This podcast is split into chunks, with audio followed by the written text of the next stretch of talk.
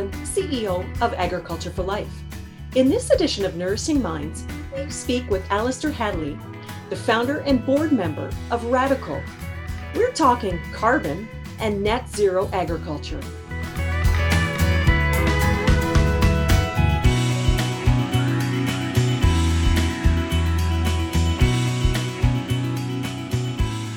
Thank you so much for joining us today. This is a conversation I've been looking forward to um, with regards to carbon and the talk of carbon and carbon sequestration. And, and we're really hearing a lot about this. Um, so I, would love to, um, to start at the very beginning and let's just learn a little bit about Radicle as the organization and what you do um, with, within the agriculture industry. Yeah, well, thanks. Thanks for having me. It's it's a pleasure to be here, and uh, and I, I always enjoy talking about carbon because it's really important, but it's largely misunderstood, and we've seen significant politicization of the word. You know, with carbon and carbon price and carbon this and carbon that. So, so I am very happy to be here to try and shed some light on this, or maybe clear the air a little bit. And uh, but but Radicle's been working in Alberta since 2008, and within the agricultural sector, we've been working behalf on behalf of farmers in the province uh, since that time to generate and sell uh, carbon credits that they've created through the implementation of climate smart agricultural practices uh, and we would call it conservation cropping under Alberta's conservation cropping protocol. And we've generated uh, five and a half million credits on behalf of about 3,200 producers in the province.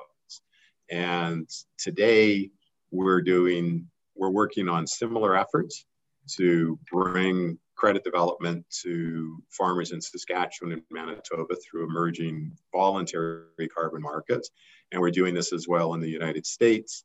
And we're looking at uh, how we do this in Brazil as well with farmers in Brazil that want to implement regenerative agricultural practices. And, and really what we do for producers in Alberta today is we generate new revenue streams for them. And it's, uh, it's kind of nice to give out, to give out checks as opposed to give out a bill.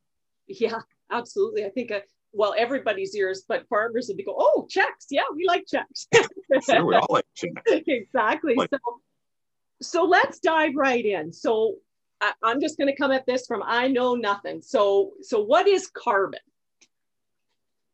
Well, I mean, there's there's carbon in the pure molecular sense, but really, when we talk about it in today's world, where we hear about corporations committing to net zero and governments committing to net zero and this drive to reduce down greenhouse gas emissions, all of that gets bundled into this word carbon.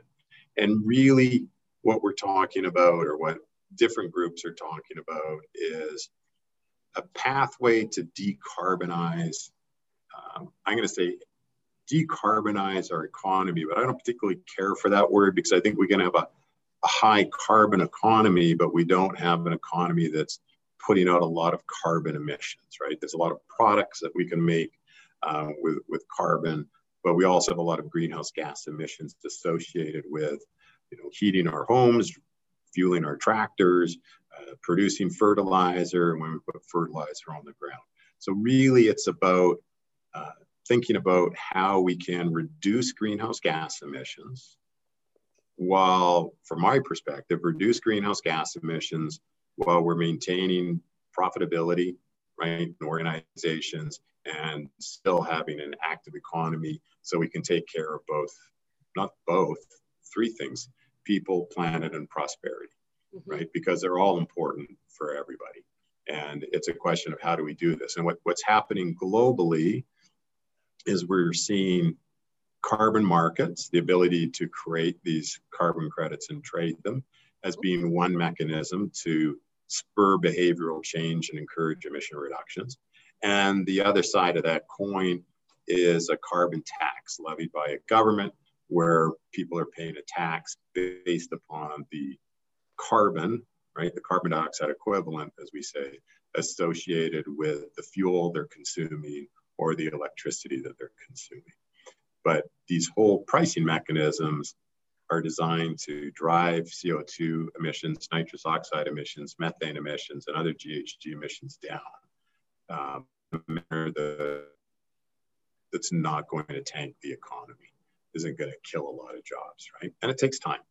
And it is, it's tough at times. It's really tough for some people to make the adjustment. And for others folks, it's been a real opportunity to switch up their business and generate a new revenue stream. Right. And, and that's what Radicle's done. Yeah, and it's really interesting because you know we we were chatting prior and I was you know mentioning that the carbon and carbon sequestration and really the conversation sort of at mainstream around carbon, you know, the last couple of years it's really amplified. Um, mm-hmm. But I found it fascinating. I mean, you guys started as an organization in 2008. Um, right you'd note it back to you know this has been happening you know since the early 2000s um, we're, it's been happening long before that yeah. right? Okay. it, car- carbon markets started sort of back in the 90s when they first kind of came to light.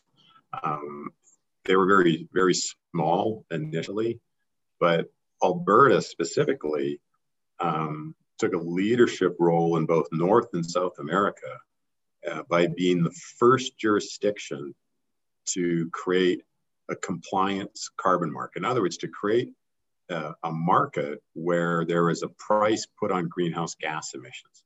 And within the framework that the government of Alberta developed, large emitters, we would call them a large final emitter, um, were given the task of reducing greenhouse gas emissions within the province.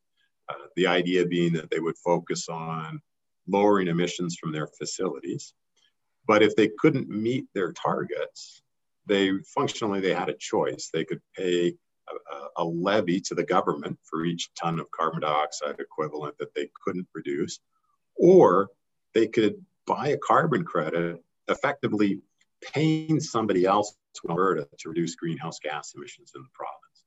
And they would be able to buy this carbon credit. And instead of giving the government cash as a, a levy, they would retire this credit.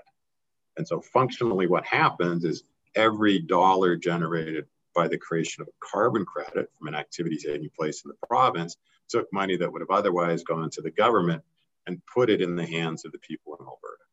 Very interesting way to, to run this. And what we've actually seen in Alberta since the market began in 2007, there's been about 68 million carbon credits developed. And when they first came on the market in 2007, they were selling for nine or ten dollars a ton. Uh, today, the prices are significantly higher as, as, we start to see the carbon price escalate under the federal government's program. So we could say that uh, those 68 million tons have probably put about 1.2 billion dollars into the pockets of companies and individuals in Alberta that have made efforts to reduce made efforts to reduce greenhouse gas emissions. Wow. And as we see the liberal government, the federal government, start to increase the, the penalty or the levy on carbon up to $170 a ton, ton by 2030, we see the value of these carbon credits increasing quite rapidly uh, over the next two or three or four years. And so there's going to be an opportunity for organizations that can reduce greenhouse gas emissions and, it, and there's rules around how you create these credits. But if you can create these credits within the, the construct of the market and bring them to market, it, it, it can really help right? It can put, there's a lot of cash that can go in people's back pockets through these carbon markets, and it's driving innovative change. Wow, so that's interesting. Um, so then as you're as you're chatting and i'm trying to think of this as okay I, I i don't know anything about this so what would come into mind is of course how do you measure the you know how do you measure the the the carbon sure. that's probably a big question it's a massive question yeah and it's it's a real challenge for the agricultural sector. So let me let me paint a bit of a picture too that I think that your your listeners might appreciate or viewers, I guess, since they're on Zoom. Carbon markets have been around for a long time. And there functionally there's two types of carbon markets. There's compliance markets that are created by a national or subnational government. So Alberta has a compliance market, and now in Canada we have a federal market as well. There are about 60 plus national carbon markets or mar- markets around the world from national and subnational governments. California, Europe, Kazakhstan, South Korea, Japan, Australia, right? These are examples of these, the, the, these countries that have these programs in place. And in 2020, those markets were worth about 277 billion dollars US, depending on which report you read, right? Because it's not crystal clear. There, there's a second type of market, which is called a voluntary market. And this is a market where, again, people will voluntarily reduce greenhouse gas emissions and they'll create these credits to sell to companies who want to reduce their carbon footprint. Microsoft is a good example. Microsoft had an RFP come out last year they wanted to buy a million carbon credits from the voluntary space from na- nature based solutions, right? From projects that were quantifying the removal of CO2 out of the atmosphere into biomass or into the soil. And the really interesting thing to get back to your question is well, how do you measure this? And this has always been a challenge in these biological systems. There's functionally, there's two ways to measure. There's direct measurement, um, but there's also modeling. And in Alberta, for the, the conservation cropping protocol in Alberta, which was the protocol used to generate credits out of the agricultural sector here, it used a modeled system. So there's a bunch of really smart scientists and people who got together to create a, the protocol which is really a recipe that describes how you can quantify these emission reductions. And they created a system that would allow producers to participate in the market. And while the, the amount of money producers were able to earn on a per acre basis wasn't particularly large, in an aggregate, it started to add up and it started to inform producers participating in the program that these markets exist and it actually kickstarted the Alberta carbon market back in 2007 when it began. What we see happening, interestingly enough, now, and, and we hear a lot out of the United States, or at least I do. I'm, I'm not sure what's what's uh, resonating with farmers in, in Canada, but there's a lot of interest in the United States around carbon farming, right? And creating a system for producers to be able to participate in carbon programs in the US. And a significant amount of money being invested by large agricultural corporations like Bayer, Corteva, Land O'Lakes, Cargill, Indigo Ag comes to mind. I mean, Indigo Ag was probably the organization that, that made some of the boldest claims with respect to what they're going to be able to do for producers. And, and, now in the United States, you've got the Biden administration talking about creating a carbon bank, a multi billion dollar carbon bank to be able to funnel revenues or cash to farmers that are implementing, again, I'll call them a climate smart agro, agricultural practice that's going to reduce greenhouse gas emissions. And how we measure it, how we model it, how we prove that it's occurred, that's that's the the multi-billion dollar question. Hmm. That's where the really smart people are working on. That's right. That's yeah. right. Yeah. Yeah, absolutely. And I, it, it's fascinating because I'm taking notes because it's fascinating. And I think this conversation will be really quite interesting to a lot of people because there's so many different ways, different sort of spokes of conversations we could go down um, because it starts to think about, okay, now, you're talking about the US and I mean, Canada agriculture, you know, Alberta agriculture, we're competitive, you know, we're in a, a global market. Um, we're starting to hear more, and consumers are looking more interested in environmental practices, uh, yeah. climate smart, smart practices around agriculture production. And so I'm thinking at some point, and, and it's probably already is, and, and you've got a bigger picture on this from a global perspective, but it's probably going to be a competitive space, right? It's going to be a competitive advantage um, as consumers start to look for this type of production practice. I'm making that assumption. You would know better than I. I think the answer is is is yes or it's going to be yes. Mm-hmm. And Unilever announced that they wanted to start to put carbon labels on, I think it was 70,000 food products.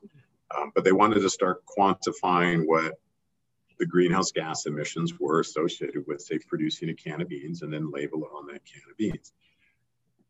What's happening at a corporate level internationally is corporations have recognized that they need to to be stewards of the planet mm-hmm. right and they they're taking action where they can to reduce greenhouse gas emissions in their value chain so that's upstream and downstream from from where they're at and we see companies like mars which dedicated a massive amount of money and measured in the billions of dollars billion dollars plus to reduce greenhouse gas emissions in their supply chain. Uh, back, boy, 2016, 2017, maybe a little bit after that, Walmart talked about a, a gigaton project. How could they reduce a billion tons of carbon dioxide equivalent out of their supply chain? And what could they do with respect to things around packaging and such? Um, Danone, right, the big the big uh, dairy company, they have if I recall, it was about 100,000 farms that they were dealing with directly for milk production. But they were looking at how do we measure or estimate what the greenhouse gas emissions are associated with the production of our yogurt? And how do we incent changes in our supply chain to reduce those greenhouse gas emissions? And what we think is going to happen is as we continue down this path, is that the, what we call the carbon intensity of products is going to become more important uh, for consumers at a point in time. And, and by consumers, I don't necessarily mean individuals, but corporations that are that are buying the inputs to go into their products. Yeah. And we're actually seeing this in the oil and gas sector right now, where Europe is talking about wanting to know what the carbon intensity is of natural gas coming into the country. Right. So, so we're getting into this issue of really trying to account for, or for companies to account for what their emissions are associated with the products that they produce and the services that they deliver. And all of this driving towards this concept that a lot of people have probably heard this concept of net zero. Yes. So the Liberal government in Canada has said they're going to be net zero by 2050. Mm-hmm. What does that mean? It means that effectively in 2050, we, we're going to be pulling greenhouse gases out of the atmosphere. In other words, we're going to have a negative carbon footprint, and we're going to be pulling more carbon out of the atmosphere than we than we than we're putting in. And I'm oversimplifying, right? But that's effectively what it means. And in order to pull carbon out of the atmosphere, we either need things like direct air capture, so big engineering projects to capture carbon right out of the air. Uh, we need um, another one is, is uh, biological sources of energy with carbon capture and storage, where we store the carbon underground.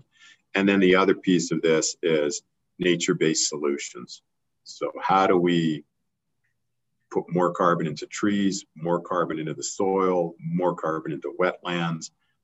And that's an area that is of immense interest today internationally about how do we go about doing this.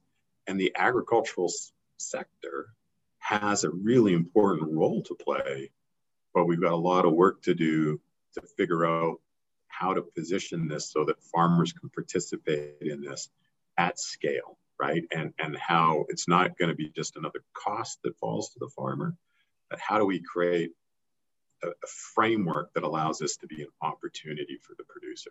And this is where we need governments, quite frankly, to take a leadership role and to create these mechanisms so that producers can actually participate in the markets.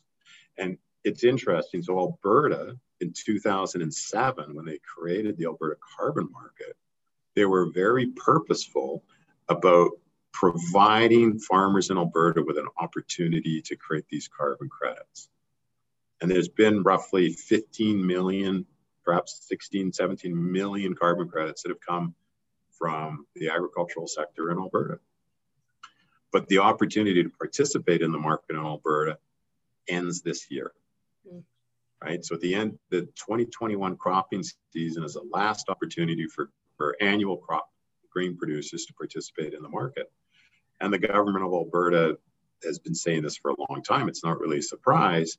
But what's really unfortunate is they haven't been looking at what can we do beyond what we've done today. What can we do to to in, continue to encourage uh, growers in Alberta to participate in the program? The federal government of Canada is currently working on a soil enrichment or soil enhancement protocol, which may or may not be completed in a couple of years. That may offer an opportunity for for producers in the province to uh, to participate. Um, but for those that have, have participated over the last, uh, well, more than a decade now, I think it's been a pretty, um, a pretty lucrative, pretty lucrative source of cash, right, in terms of, of what they've achieved. Um, so we want to see more of it, right? We, we, we like to see how it drives change. So is that going to leave a gap then? So this program is ending in Alberta. We're sort of waiting to see what the feds are doing. Is there going to be a gap that we might get behind a little bit in the, in, in the larger scale of things? I, I think there's a potential. I mean, I think when we look to the U.S. and and Joe Biden's uh, carbon bank plan, right, where he's going to start to support farmers. The intent. I mean, I, am not saying it's a done deal, but there's an announcement, an intent that's been uh, that's been uh, vocalized to reward farmers who implement practices that, that reduce greenhouse gas emissions, right, through carbon. So while our farmers, their program is disappearing, you know, south of the border, they're all starting to appear. So there may be an issue around competitiveness. Mm-hmm. I don't know, I'm not an economist, but that could be something. But the other element of this, which I think is perhaps not f- fully um, understood, it, is, is that in Canada, all of our producers, all of us, are starting to see an increase in the carbon tax levied by the federal government. Mm-hmm. And I've been told that for a grain producer, at a carbon tax of $175, $170 a ton in 2030, that that will add up to $13 per acre in cost to a grain producer. Now, if that number's right, it's significant. Yeah. Right? Absolutely. If we were selling carbon credits at, uh, oh, I can't do math in my head on a webinar. Um, but if we were selling carbon credits at, say, $150 or $140 a ton in 2030, yeah. based on the protocol today, that would be eight to nine dollars an acre, I think. Yeah, so we would on that. So so in there, but but absolutely, that's significant when it comes to you know an industry where we know a lot of farmers. I mean, they they don't make they don't make a lot of money on the dollar anyway. So now you're going to add to the costs. Um, you know what's yeah. the incentive what's the advantage i mean there's there's the the social advantage of course and and farmers are stewards of the land and they understand uh, you know, good quality soil and environment. And, and that's been since the beginning of time. Yeah. But they're also running a business. And if we're going to yeah. ask them to absorb more costs and eh, we're not going to see it at the end, or is the end user going to pay? Is the consumer going to be willing to pay for more? Those are the questions. Those are the big questions. And so, what we think is likely going to happen in Canada in the near term, in the next year to two years, uh, as the what we're seeing in, in Saskatchewan and Manitoba, we're seeing organizations wanting to step up to generate credits to sell into voluntary carbon markets because the voluntary carbon uh, market is the demand has increased significantly over the last 24 months. So, so people are now looking to buy these credits out of the voluntary market. And after the compliance market for grain growers is done in Alberta, we may see people, you know, switching to a voluntary market here as well. But let's not forget about uh, protein producers, right? So the there's been some credits generated um, at feedlots to do, and it has to do with uh, reducing the enteric emissions of cattle through through rations and how they're how they're the food that they're consuming.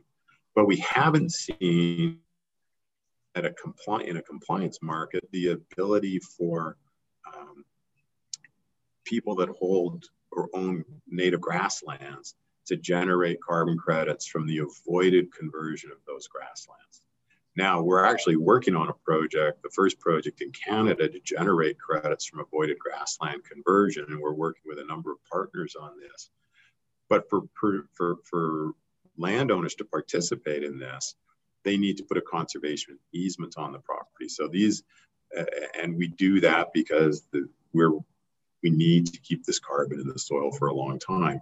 But for I'm going to say landowners that love the land and want to keep the land, you know, for generations, putting that conservation easement on top in place and then being able to participate in the carbon market together it might make sense. And it's a huge opportunity in canada because we're losing our grassland right?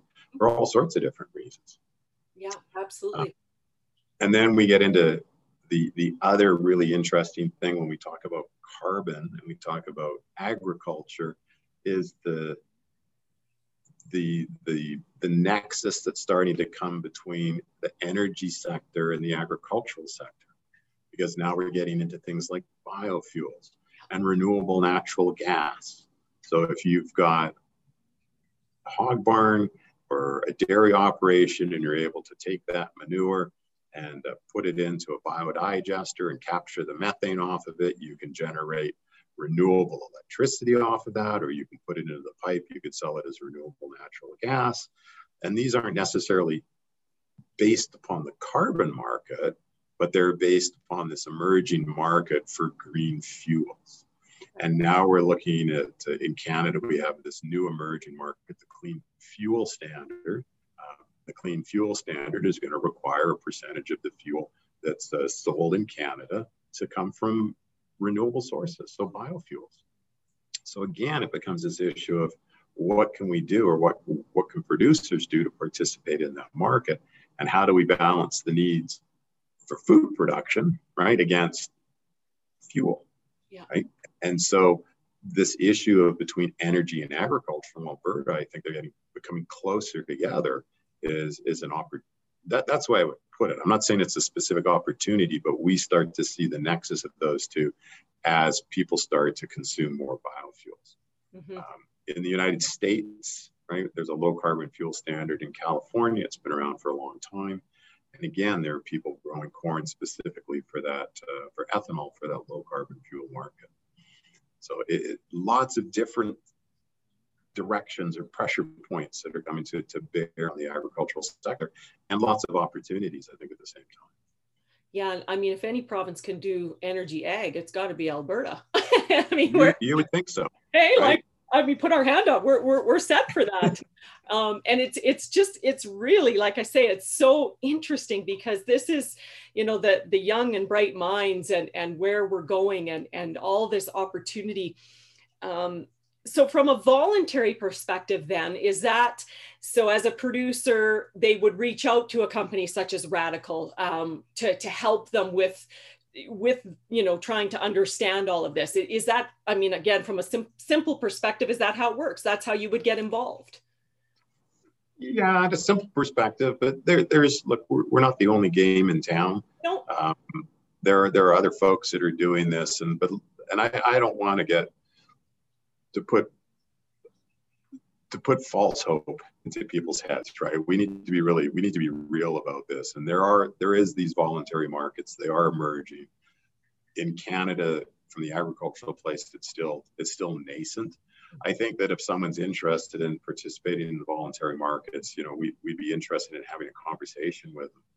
Um, but i'm not going to make any promises right now with respect to what we're going to do. Our, we, we do have a plan in place to to develop voluntary credits. Um, we're, we're working with another organization right now to bring them forward. Uh, and we want to do it right, right? We want to do this in a manner, right, for grain growers so that we can say with confidence that not only can we create your credits, but we can sell your credits. Because that's the other piece, right? We've not, there's no point in creating the credits if, if we can't sell. Yeah. Right. And, and so it's a balancing act. And I think what people need to understand is despite what you might hear in the United States with respect to promises that people paying, you know, or carbon credits being $30 an acre or $40 an acre, I think that's just a lot of overpromise and underdeliver. Uh, what we're seeing there, and and and it's complicated, right? So so we need to we need to step into this with a cool head and realistic expectations. It's not money for nothing, right? It, it's money for putting carbon into the ground or lowering your N2O emissions, right? Changing the way you apply fertilizer, reducing methane emissions, you know, from manure management techniques or capturing that. Um, if you're a big operation, right, and you're consuming a lot of power, right, from protein protein production, it could be putting solar, this solar on your farm, right, and reducing GHG emissions that way. Um, lots of different ways of looking at it, right? But it is about making real reductions, and that's the critical thing. And, and the, the hard thing Oh, sorry. sorry. No, I was going to say, I know just before that, but I know the the federal government has recently made some announcements on some of their climate smart, I won't get it right, but climate smart sort of grants for producers to try to pilot or different, you know, groups to pilot some some um, different opportunities across Canada. So maybe that will help to to line itself up into some of the work that you guys are doing as well. So yeah, I can, and I think it's it's this sort of these sorts of activities are going around on globally, right? When we look at the what's going around the world, whether it's in the states, Brazil, Australia, you know, parts of Africa, lots of people are trying to figure out how to to make food production more climate friendly, right? And I think one of the things that, that is a challenge at a global level, right, is when we look at smallholder farms, particularly in, in developing countries, um, man, can we really go in and say to them, you need to change this practice and you need to do this. Trust me, it's going to work. Right. But not back that up with some kind of insurance mechanism so that they can actually be confident that if they try a new practice and it doesn't work, they're still going to be able to feed their family. Right. I think there's an element you know, there's an element of thought that thinks farmers just need to do this and they should do it because it's the right thing to do.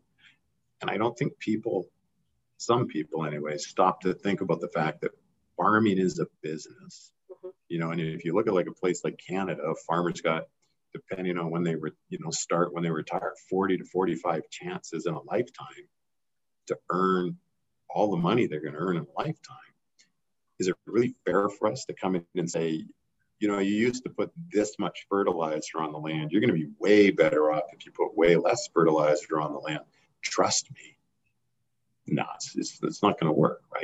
So I, I think when we think about expanding out this internationally, I think someone way smarter than me can put together a program where they can start to put insurance in place so that we can ensure that a farmer implementing a new practice to reduce greenhouse gas emissions can do so in confidence that if it goes wrong, they're not going to be left holding the bag. Mm. I, think someone way smarter than me can figure out how to do that. Yeah, that's brilliant. Well, that's a that's a good place for us to end because, as I say, this could go on for days because it's it's so interesting and there's so many connection points and thoughts and ideas but having an just an opportunity to steal a little bit of your time to understand as i say we're hearing more and more about carbon carbon sequestration and what that means for agriculture so we really appreciate you taking the time to you know kind of high level it for us to to give us a snapshot in, into what do, what does it mean? What are the challenges? What are the opportunities? And um, i think it's really important as you say there's there's a lot of really smart people that are that are working on solutions. Um, but it, all of this takes time. It takes time right? And it, take, it takes commitment. And uh, we're, we're not going to solve the problem overnight. And, and it also takes a willingness for people to participate in the program and i think what what we need to think about or maybe what we need to learn more about is the fact that this isn't just happening here in Canada.